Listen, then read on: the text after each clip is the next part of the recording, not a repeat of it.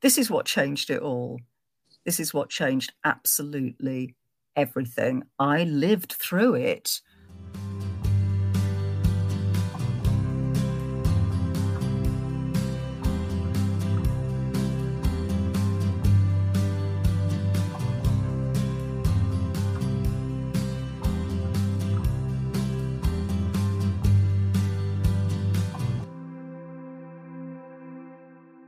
Hello, and welcome back to another episode of Lived Through That, the podcast where influential artists of the 80s and 90s talk to us about a pivotal moment in their lives.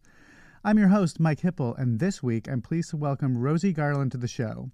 Rosie is the original vocalist for the March Violets and an award winning novelist and poet as well. Today, Rosie tells us a bit of a coming of age story and figuring out who she was through a tragic incident.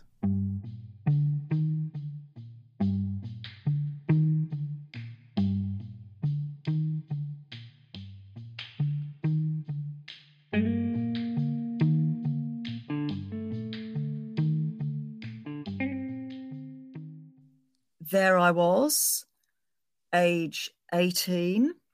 And I guess the backstory is that I have always been the weird kid. You know, it's like I know that there are so many people out there who were the weird kid. Um, but at the time, I thought I was the only one in the world because that's the other thing about being the weird kid is generally you do feel like you're the only one in the world. I was living in a really rural part of southwest England, um, and it was this real monoculture. Um, you know, it was very white, very traditional, very conservative with a small and a big C and, you know, I was outrageous because I liked reading. I was outrageous because I just didn't want to be pregnant by the age of 16. I mean, that's all it took to be weird. So anything else was like an added doom laden extra. And I had plenty of doom laden extras. You know, I was into kind of spooky stories, uh, which of course made my mum convinced I was going to get carried off by Satanists. Um, I wrote weird stories. Um, I wrote weird poetry, you know, yeah, all that angst. Yeah, so here I am. And it gets to, I'm 18. I have been counting down the years when I can legally get the hell out of Dodge and go. So, yeah, so here I am. I'm, I'm I've been just like I can't tell you how long I've been waiting to escape, except it feels like my entire life. Um, so I'm 18. I managed to get a place in a college, and not just any college, but 400 miles away from where my parents and my sister were living. And 400 miles might not sound like a very long way for folks who live in the States because everywhere is thousands of miles away from everywhere else. But believe me, um, 400 miles is a long way in Britain. It's almost essentially one side of the country to the other. So, and it's like, of course, that means my parents won't speak to me because I'm not just leaving home, but I'm going a really, really long way away. This is back in, uh, you know, it's like, yeah, there's no hiding what decade I am from. This is like 1980. And it is still a time when you can get a, a fully funded grant off the government to get to university. It was radical. I didn't realize it was radical at the time, but I realize it was radical now. So, okay, I pack my bag. I head off to Leeds University, full of this desire to break out. And what happens? I do the opposite of every single thing that I was planning on doing. I knew I was like it's like here's some examples. I knew I wasn't straight, so what do I do? I got a boyfriend. Um, I knew I was flamboyant, and I dressed invisible in kind of beige, baggy clothes, the whole nine yards. And it's like, so it's like I had this really bizarre thing of trying to be normal. And it's like, why?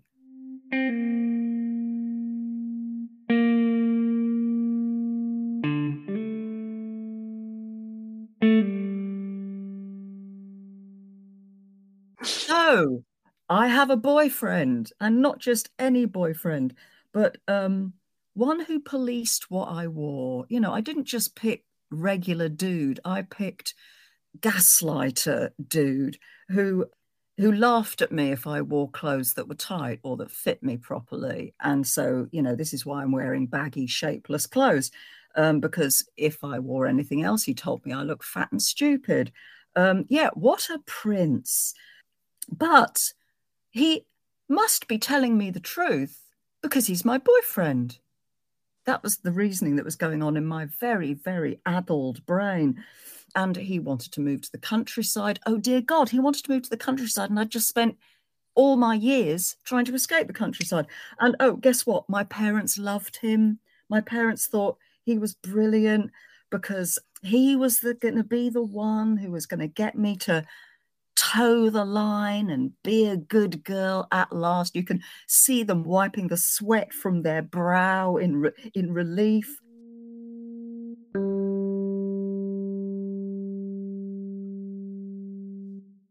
Yeah, so all of this is going on, and I'm trying.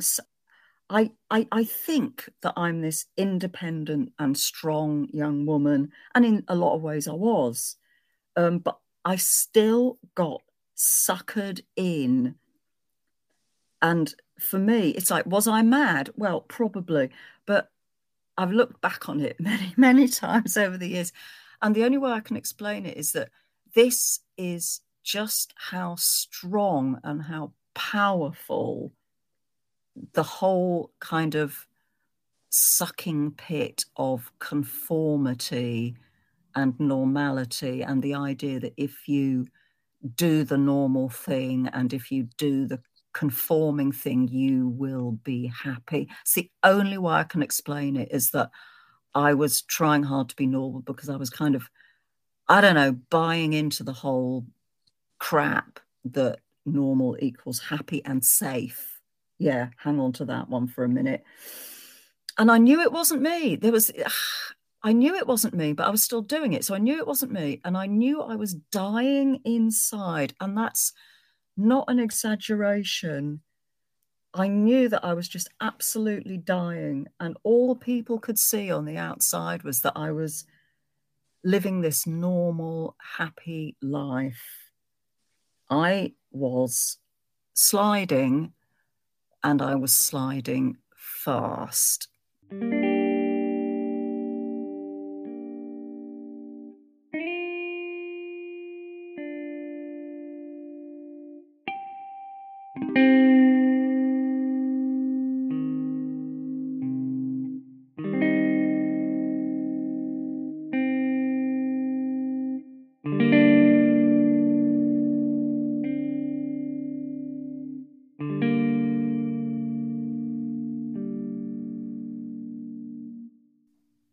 So, what happens? Because something does happen.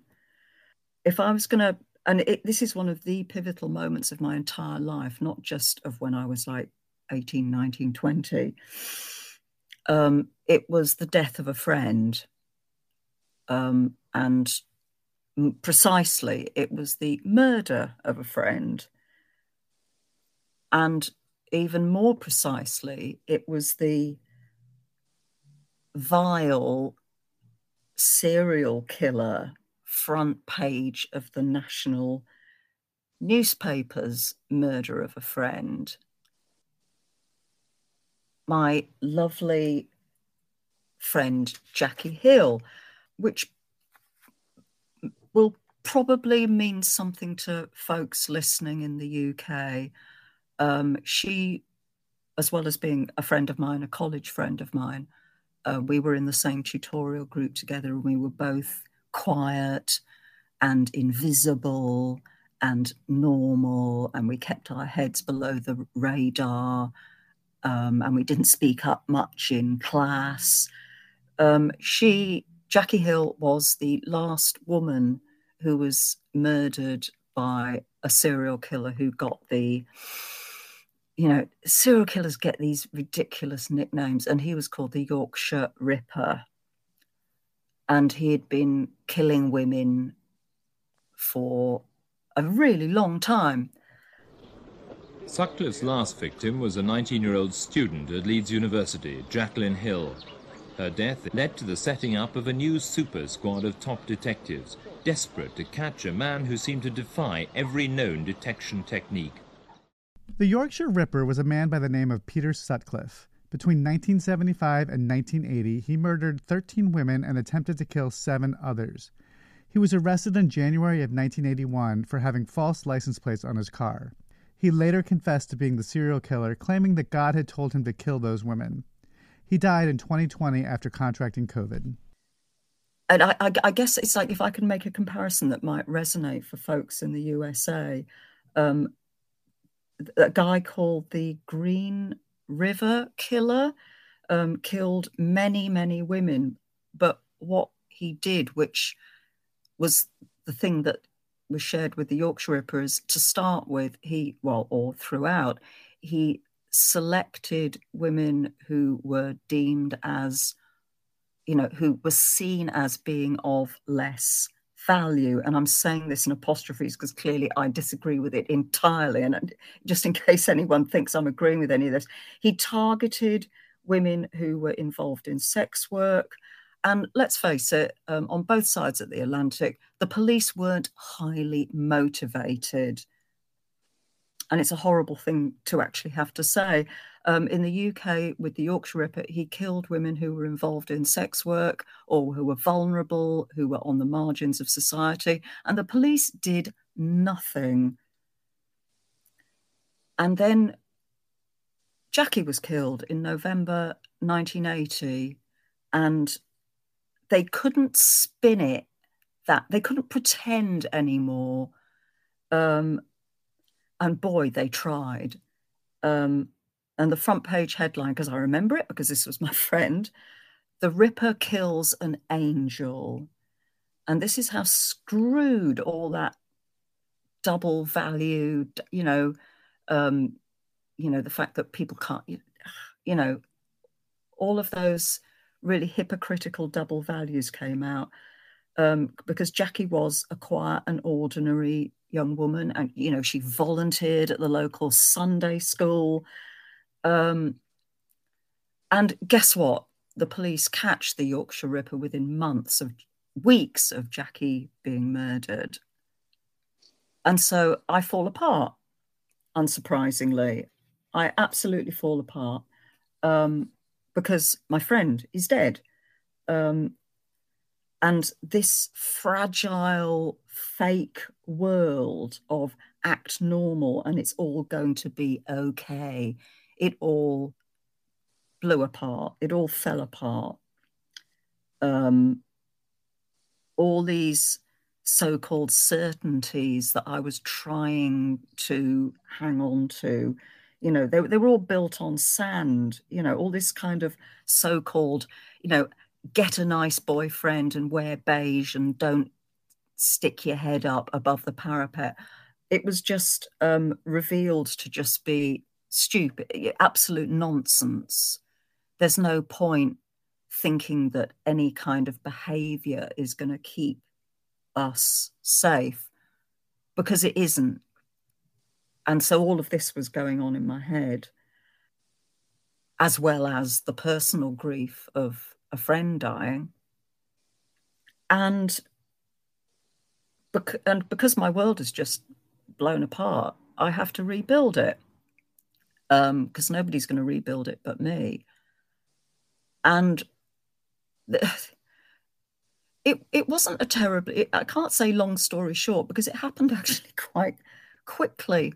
I ditched the boyfriend who was still laughing at me if I, you know, wore clothes that were baggy, you know, tight fitting, and who was, let's face it, not desperately supportive of me in this time of upheaval and grief. Again, are we surprised? No, we're not, says everybody out there. So I, I dumped my boyfriend, and again, my parents uh, stopped speaking to me. You wonder whether they ever did speak to me, but they had actually started after I'd got the nice boyfriend and they stopped speaking to me again because I'd dropped him. And I threw out this wardrobe of beige clothes and I just dressed like I wanted to dress because, you know, dressing safe doesn't keep you safe. It's a nonsense, it's a myth. And if there's anyone out there who has ever lived with domestic violence, they will know the truth of the fact that no nothing you do and nothing you say and nothing you wear and no no form of behavior is going to keep you safe yeah i suppose another way you can look at it is because um, there was a, a massive resurgence of women's action and women's direct action in Leeds at the time because the Yorkshire Ripper um, was targeting women across Yorkshire. Um, and there was a big movement called Reclaim the Night, because, of course, one of the things that the police said was like, well, women should stay indoors um, to stay safe. Um, missing the point completely is that women aren't the problem in this particular situation, or really any situation. And um, and why shouldn't it? Why should it be women that stay in? Whereas if men stayed in, for example, um, etc., etc., and the fact that staying in a home might not actually be a safe place to be. So it's like, yeah, I also discover feminism. And um, I don't care if that's a dirty word for some people, because it was one of the things that saved my life. Um, realizing that there was a um, there was a way of looking at what was happening that actually made some sense. Um, it made sense of the botched um, and careless and uncaring police investigation, um, it made sense of why I wasn't safe, but because I got a nice boyfriend and wore beige. So there's that going on. And within months of me turning my life around, and I did turn it around because um, I could have disappeared. I could have um, yeah, I could have just lost it completely. But I guess something that happened was that the fact that death, I mean, because it could have happened to me, you know, it was, it was, it was a really um, one of those moments where everything kind of comes back to you where you think, you know what? Because Jackie was just walking home. She got a bus home, got off the bus at half past nine in the evening. Um, a hundred yards from the flats where she was living, and that's where it happened. Blink of an eye. It could have been myself or any of the other people in my tutorial group or any of the other young women who walked home in the dark from tutorials. And that, in essence, is the, it's like, this is what changed it all. This is what changed absolutely everything. I lived through it. I was one of the very, very lucky ones. I lived through this.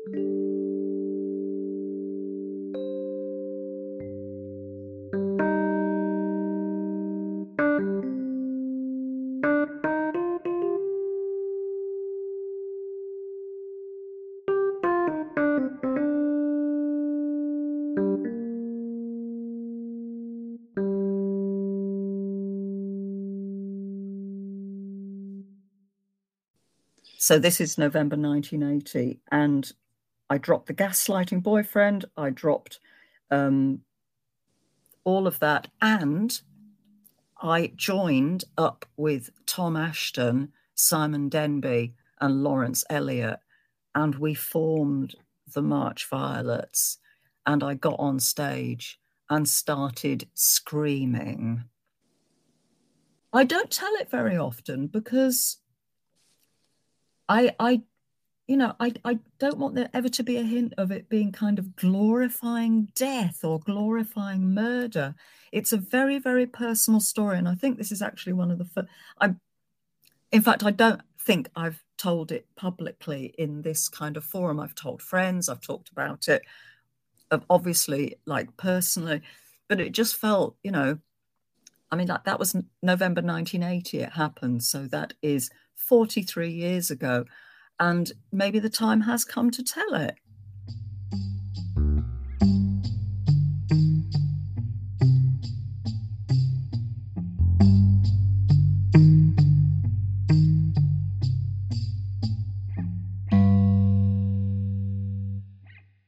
Thank you, Rosie, for taking the time to share that story. It's pretty intense, and I'm honored that she chose to tell it here. She will be on tour with the March Violets in the U.S. at the end of the summer and continuing in Europe through the fall. Check their website at marchvioletsband.com for exact tour dates. In addition, they've recorded new material that they hope to have out soon. Rosie will also have a new novel, The Fates, released in May of 2024. I've got links in the show notes to Rosie's website where you can find out more about her new releases as well as any upcoming workshops she might be doing. And a friendly reminder that you can also buy my book on 80s musicians and where they are today, 80s Redux, and its sequel on 90s artists, Lived Through That, wherever you buy your books. If you like this show, please subscribe so that you'll know when the latest episode comes out. And if you're so inclined, leave a good review too. You can also follow me on Twitter and Facebook at Mike Hipple Photo, all one word. Thanks for listening. We'll have more stories next week.